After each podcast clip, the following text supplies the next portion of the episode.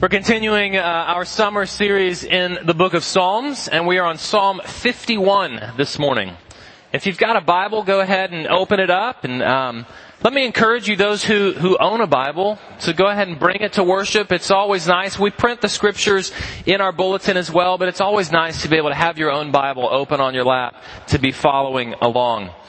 Before uh, I read, I'm going to give you just a little bit of background Psalm 51 comes out of a very particular context. It's one that we've talked about before. In fact, if you were with us this last Advent, we looked very specifically at David and his sin against and with Bathsheba. And Psalm 51 is written out of that context. Let me refresh you really quickly. David, who is the king of Israel, who is meant to protect Israel both physically and spiritually, sees Bathsheba, whose husband is off to war fighting in David's army. And he sees her on her roof bathing, and he desires to have her. So he sends his guards down to take her and to bring her to him. And then after his adultery, in order to cover up his sin, he tries quite a few things to cover it up, finally culminating in having her husband killed. It's really David at his worst in the Bible. It's David covering. It's David uh, doing everything that he can to cover his own sin. Uh, you remember Lance Armstrong, right? This is what Esquire magazine said about Lance Armstrong. They said he was the greatest cheater of all time, who doped and bullied other bikers to dope and sued or harassed people for telling the truth about him. That's a pretty decent description of David as well, except sued and harassed. Let's go ahead and put murdered in there. There's our first bit, the first little bit of background. The second one though is really interesting too, is that the Psalms were public songs, public prayers, public poems, most oftentimes set to music, so that God's people would be singing them. And if you look and see in your Bible, there's an inscription before the Psalm that actually talks about this context. David has written this psalm and he has put the context right there in front of everybody to read and to sing and to proclaim over and over and over.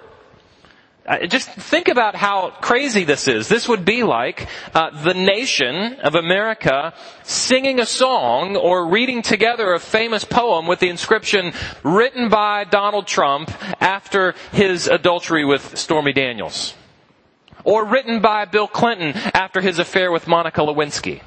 Can you imagine how crazy that would be? So what is it that makes a man go from the ultimate cover up to the ultimate transparency? Well, we're about to read about it. It's called repentance. It's a very important theological word and one that we're going to dig into today. So, if you will, open your Bibles up to Psalm 51 and follow along with me. Have mercy on me, O God, according to your steadfast love, according to your abundant mercy.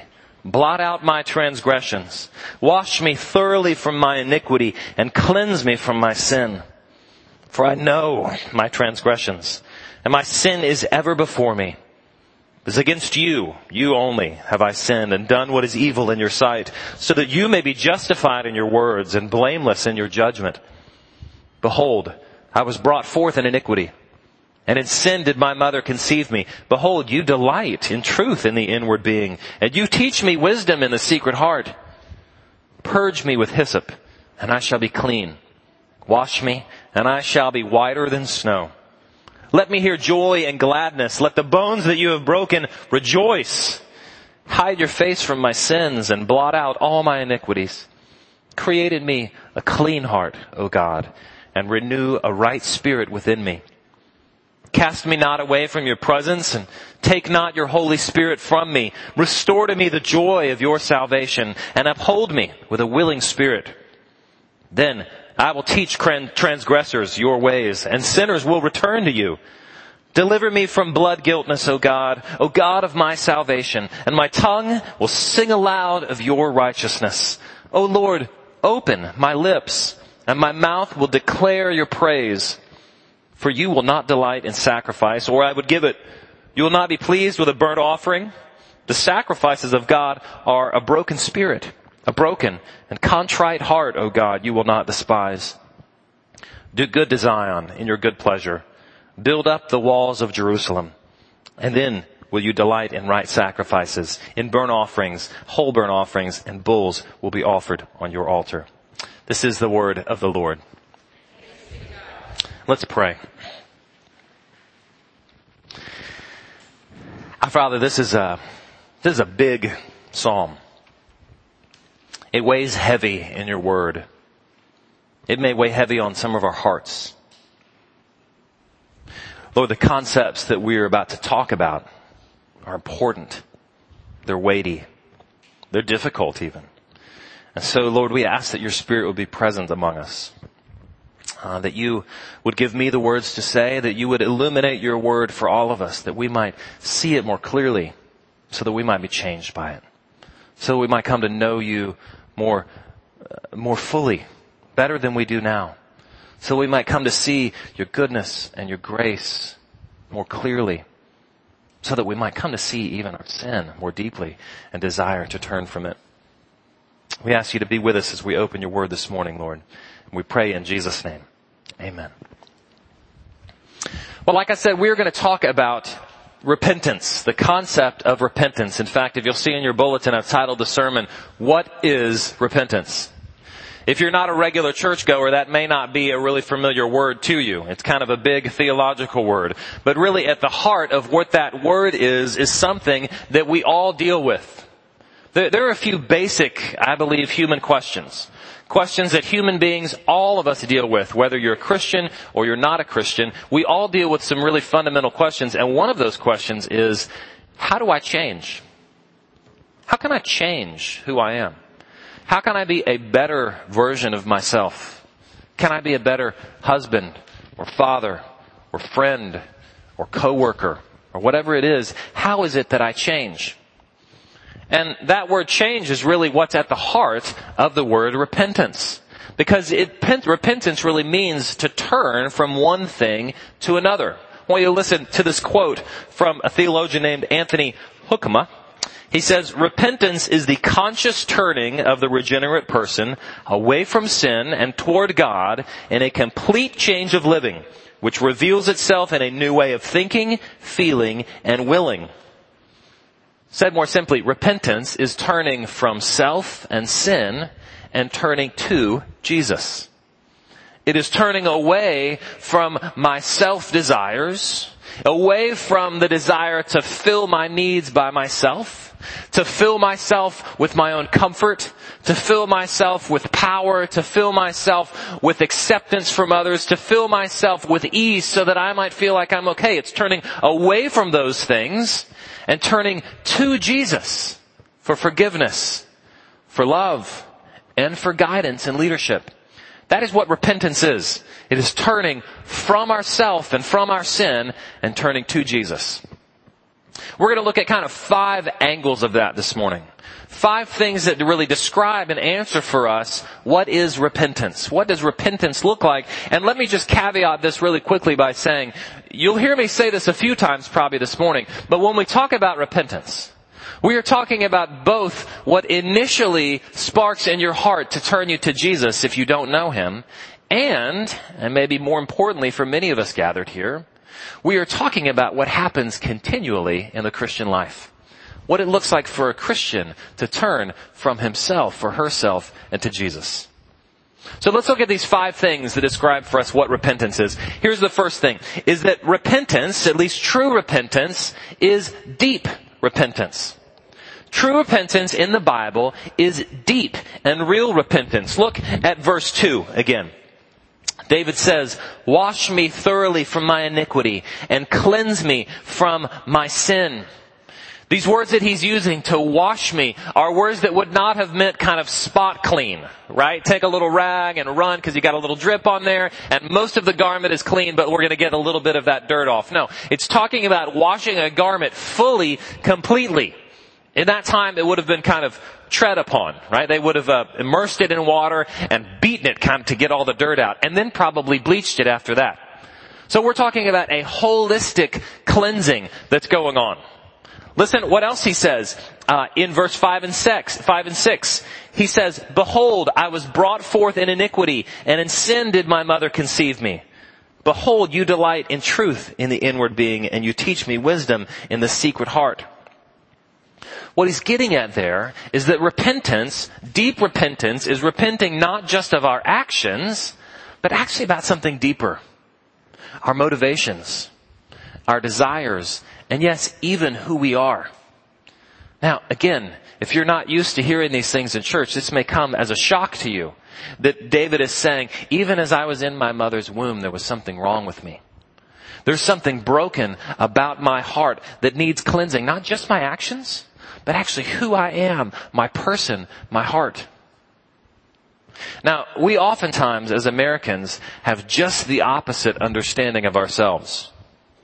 Uh, it's oftentimes thought, you know, it, it, it has been thought in the past probably 50 years that the biggest problem with people was they just didn't think highly enough about themselves. And so there's been just this an enormous infusion of kind of positive thinking, uh, mentality and preaching that goes that goes into everybody because we thought the, I, the the way that we need to build people up is that they need to think more of themselves than they have before.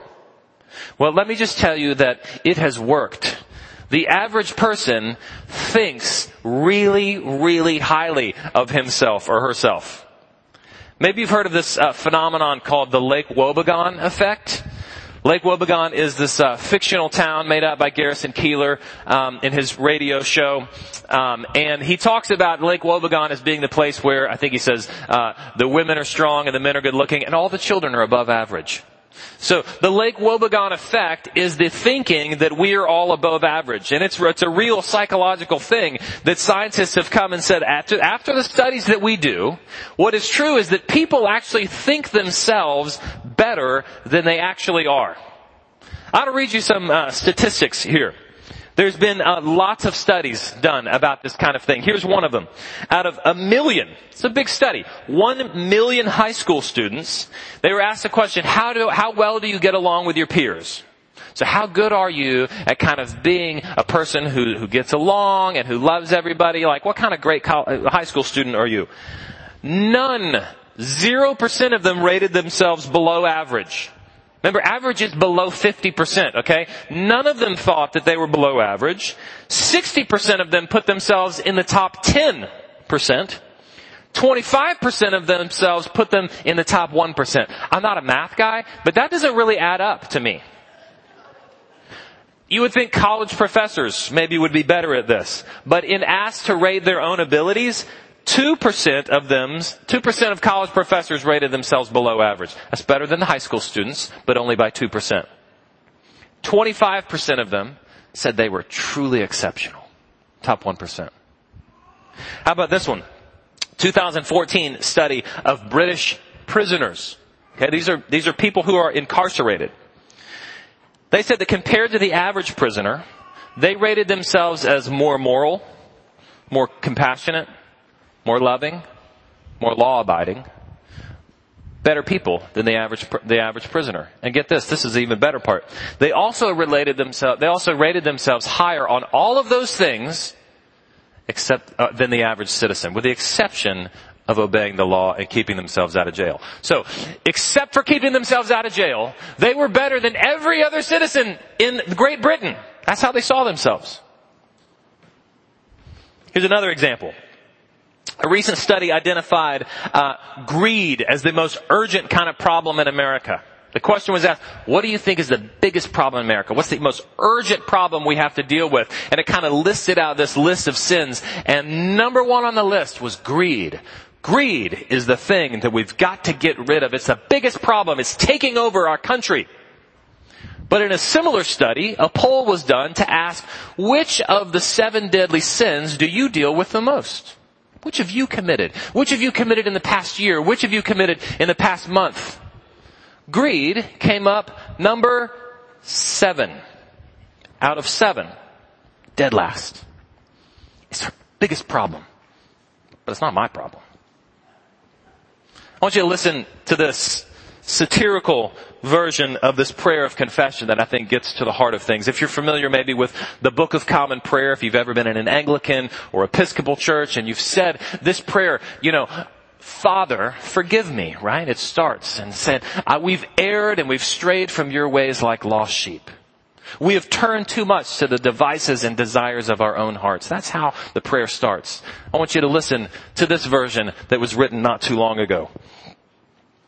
Benevolent and easygoing parent. We have occasionally had some minor errors in judgment, but they're not really our fault. Due to forces beyond our control, we have sometimes failed to act in accordance with our own best interests. Under the circumstances, we did the best that we could. We're glad to say that we're doing okay. Perhaps even slightly above average. Be your own sweet self with those who know that they're not perfect and grant us that we may continue to live a harmless and happy life and to keep our self-respect. And we ask all these things according to the unlimited tolerances which we have a right to expect from you. Amen. Friends, let me just say, if your view of yourself is one who simply has a right to expect unlimited tolerance from God. And who views yourself as one of those who is just above average and doesn't really need a lot of help. Maybe a little, a little push every now and then, a little bit of help every now and then, but really I'm doing okay. If that's the way that you view yourself, then you will never understand repentance. And what's more, you will never understand Jesus. Flannery O'Connor has this great quote that she puts on the lips of one of her characters, where she says of him that there was a deep, wordless conviction that the way to stay away from Jesus was to stay away from sin. See, if we convince ourselves that we are above sin, then we will also convince ourselves that we are above the need for a Savior. But if you see yourself as spiritually bankrupt, as empty, as one who is in total need, then you will not only rightly understand repentance, but you will actually see Jesus and His love and His grace and His mercy in its abundance. Tim Keller says, uh, the best news you could ever hear is that it's a lot worse than you thought it was. That is true. That is the place that we've got to start if we're going to talk about repentance. That it is deep that we need to repent not simply of what we do, but even of who we are. Alright, let's move in to number two here. Is that true repentance is not just deep repentance, but it is continual repentance. True repentance is not just a one-time thing, but it is continual. Look at verses 16 and 17 in your Bible. For you will not delight in sacrifice, or I would give it. You will not be pleased with a burnt offering. The sacrifices of God are a broken spirit, a broken and contrite heart, O God, you will not despise. Friends, what David is saying is that repentance is not simply about kind of going through the motions, about doing kind of the appropriate religious expectations in order to fit the need in order you might feel good. It's not a checkbox. It is actually a lifestyle.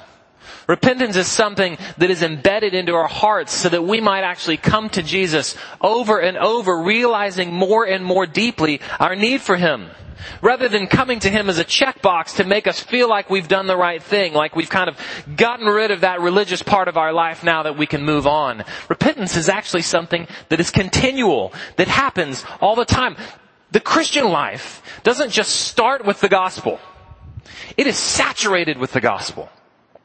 See, oftentimes when we're converted, we think, we see Jesus in his, in, clearly in his beauty, in his glory, in what he's done for us. We see the amount of our sin and we see that he's taken it. But friends, we've got to see that all the time. See, repentance, if you are not a Christian, is the turning from yourself and turning to Jesus. The seeing of yourself as bankrupt and in need seeing the holiness of God and seeing the unholiness of yourself and seeing that there's a really big gap between them and somebody who's not you has got to fill that gap. And as you open up the Bible, what you see is revealed is that's who Jesus is. He is the one who fills that gap, who is righteous himself and gives us his righteousness through his death and resurrection on our behalf. Not because of what we do, but because of what he has done. If you've never heard about what being a Christian is, that's it, okay? That is what it means to become a Christian. To see our need for Jesus, to see that we cannot get to God on our own, and to see that Jesus has actually fulfilled it simply by His love and grace, okay? That's what it means to become a Christian. But here's something really important. Please listen to this. That is also what it means to live the Christian life. The Christian life is saturated with the gospel. It is saturated with the understanding of our need for the cleansing grace of Christ and the proclamation and the praise that He has given it to us. If you have ever met a really mature Christian, and many of you have because there are many people in this room who are very mature Christians, and I guarantee that you've had the experience every single time, is that they know their need more deeply, not less, than the really young Christians that you've met. What it means to grow in Christ is to grow in our understanding of our need for Him, and to grow more fully in our understanding of what He's done for us. Repentance is continual. Listen, Again, I mentioned um, the Prairie Home Companion, Garrison Keillor, earlier. This is one of the characters actually on that radio show, the Lake Wobegon thing. One of the characters' names is Larry the Sad Boy. He says this about Larry. Larry was saved 12 times in the Lutheran Church, an all-time record. Between 1953 and 1961, he threw himself weeping and contrite on God's throne of grace on 12 separate occasions.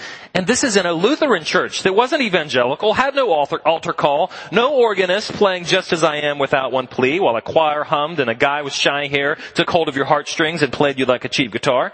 No. This was a Lutheran church, not a bunch of hillbillies. These are Scandinavians. They repent the same way that they sin, discreetly, tastefully, and at the proper time.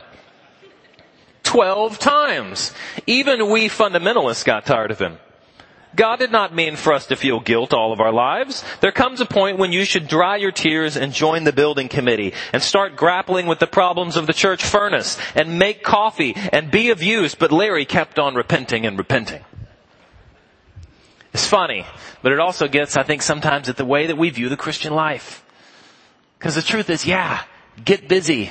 Join the building committee. Make coffee for the church. Get to work and keep repenting and repenting.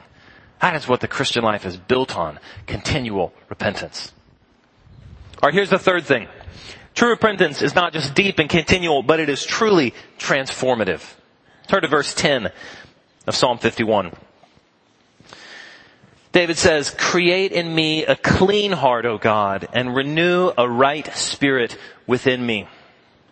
Listen, there's a difference between uh, two words that sound very similar. Uh, the word repentance that we're using today and the word remorse. Sometimes we get to conf- we confuse those two, but they really are different. Remorse is included in repentance, but it has a different outlook. In remorse, what's happening is we are actually looking backward, typically in shame, to our sin. Repentance is different. We look forward in hope, in hope of what God is doing, in anticipation of change, and in desire to follow. That's what repentance is, turning from ourself and sin and turning to Jesus. And that is all about what God actually does in us. That change that happens in us is actually a God created change, a God created transformation. When David says, create in me a clean heart, that word create in Hebrew is the word bara. It is a word that is only used in the Bible with God as its subject. When you open up Genesis 1, the very first words of the Bible, in the beginning, God created. See, the creating that happens in our hearts when we repent is the same kind of creation that happens as God speaks everything into, be- into being out of nothing. It is God creation. It is miraculous creation. It is out of nothing creation. That's what happens. When we turn away from our sin and we turn to the Lord, it is the Lord who works in our hearts to create something new. To transform us from those with a heart of stone into those with a heart of flesh to change us from those who are always worried about our appearance before others, who are always going through every thought and action wondering, how are other people going to think about me? It changes that person into somebody who is actually pouring out for others. Who says, what would it look like for me then to do everything that I do, not to gain acceptance, but to actually serve? It changes men whose only desire is to accumulate things to themselves, power and money and control, so that I can look and feel better than my neighbor who doesn't have those things. It changes that kind of man into the one who comes and says, what does it look like then for me uh, to use all that God has given me for the benefit of others? for the benefit of His kingdom, for His glory, and for the serving and salvation of those around me. That is what happens. That is the transformative work of the Holy Spirit in our life. And that is part of what repentance is, is the transforming of who we truly are. Fourth, we'll keep moving on. Not only is it truly transformative, but true repentance is gospel motivated. It is motivated by the good news of Jesus Christ. Look at verse 1. This is how David starts everything. Have mercy on me, O God, according to my fear of you, according to the fact that I've got to do this because it's my duty, According to, as we said in that earlier confession, you know, it's just kind of your job. You're supposed to do this for me. No. Listen what he says.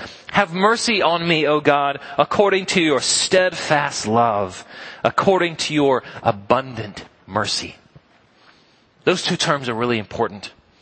That first one, steadfast love, is a really important Hebrew word in the Old Testament. It's the word hesed, and it is used all throughout to show God's covenant loving faithfulness to His people. It is this word that's really hard to translate because it's like love wrapped in mercy with faithfulness thrown on top and this amazing personal, uh, uh, familial type of action happening to it. God, the one who has married himself to his people, has said, I love you. I'm yours forever. You are mine. I'm never going to let you go. We sang of that just a little while ago. A love that will not let me go. That is what Hesed means. A love that will not let us go. That is the foundation then for what it looks like for us to come to the Lord in repentance. And then look at the next term that he uses. He says, according to your abundant mercy. The NIV actually says great compassion. It is the great compassion and mercy of the Lord that we throw ourselves on. That's the foundation for coming to the Lord in repentance. It's not fear. It's not duty. It's not even the fact that God owes us something. It is simply the fact that God is loving, compassionate, faithful, and kind. That's the foundation for us for repentance. That's the motivation. And then here's the fifth one is that not only is true repentance gospel motivated, but it's actually gospel proclaiming as well. I want you to look at verses 13 through 15. David says, then, then I will teach transgressors your ways, and sinners will return to you. Deliver me from blood guiltness, O God, O God of my salvation, and then my tongue will sing aloud of your righteousness. O Lord, open my lips, and my mouth will declare your praise. See, how does all this end? What's the result of all of this? It's praise as proclamation. It is a mouth that is open to say, look at what the Lord has done for me. When there is a deep understanding of our need, when that deep understanding resonates in us continually, guess what? It gives us a deep voice to proclaim the Lord's grace and mercy to open our mouths and declare His praise. And we're not talking about, we oftentimes think of, uh, of repentance the same way that we think of remorse, like we're just kind of feeling guilty all the time. Like we're these people who are just kind of dour and walking with our heads down and our feet shuffling and we've got kind of a black cape on. And that's what it means to be a Christian, is somebody who kind of beats themselves up a lot. That could be no further from the truth. What David says is that the product of true repentance is real, reverberating praise. And it's also proclamation to others to say, look at what the Lord has done to me. Again, this is the same David who wrote this, who had deeply, who'd murdered, who'd committed adultery, I would even say rape, and had murdered. All of that kind of wrapped up into the one. And now we have this David who is completely transparent because the weight has been lifted from his shoulders. He no longer carries it. He doesn't beat himself up because he no longer carries that sin. What he carries is the understanding that Jesus has forgiven him. That God has forgiven him of his sin. And so his mouth is open then to praise. Let me just close with this. Um, I'm sure you've seen uh, the show Fixer Upper, right? This couple who has pretty much built Waco, um, you know, and the show Fixer Upper. That, that's a, it's a really fun show. You have usually some young couple looking for their first house, and they ask Chip and what's her name? Joanna, they ask Chip and Joanna, uh, to find them a great house. And of course they always find this house that needs tons of work. And there's two things, there's two kind of themes I think that really run through this show that are always apparent. And the first is that there's always something a lot more wrong than the people knew. Right? There's always this turning point in the show where Chip kind of turns to Joanna and goes, ooh, babe, I got some bad news, right? Um, you know, there is a nest of like 3,000 armadillos living underneath this house. Or you know, something really weird, right? And where he says like, the problem is a whole lot worse than we thought it was. That's one theme. And the second one is that it is always so much better than the homeowners ever expected it to be you have this reveal and always their faces are that that shows like, I could have never dreamed. I could have never dreamed it would be this great. That's a good description, I think, of repentance. It goes a lot deeper than we want it to. It cuts a lot deeper. It hurts probably more than we would like. But seeing the Lord transform is so much more glorious than we could imagine. The transformation that takes place is like nothing we could ever dream. It is only the Lord who can transform those things. So all of us today, uh, let us say together, open our lips, Lord, that our mouths might declare your praise. They might declare my deep need and your deep forgiveness. Let's pray. Our Heavenly Father, uh, it's a good time simply to just confess that we need you. We are um, we are here singing your praises, learning from your word. And we oftentimes, um, we really, we really try to do it well. We try to pay attention to what we're doing. And we try to do it excellently.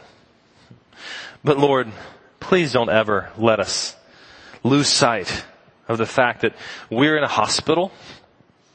We're only here because we're sick. We're only here because we're in really deep need. And we're here because, look, this is where healing takes place. It is you, the great physician, who has come to heal us. Lord, show us what it looks like to truly repent this morning and be at work in our hearts even now. We pray in Jesus' name. Amen.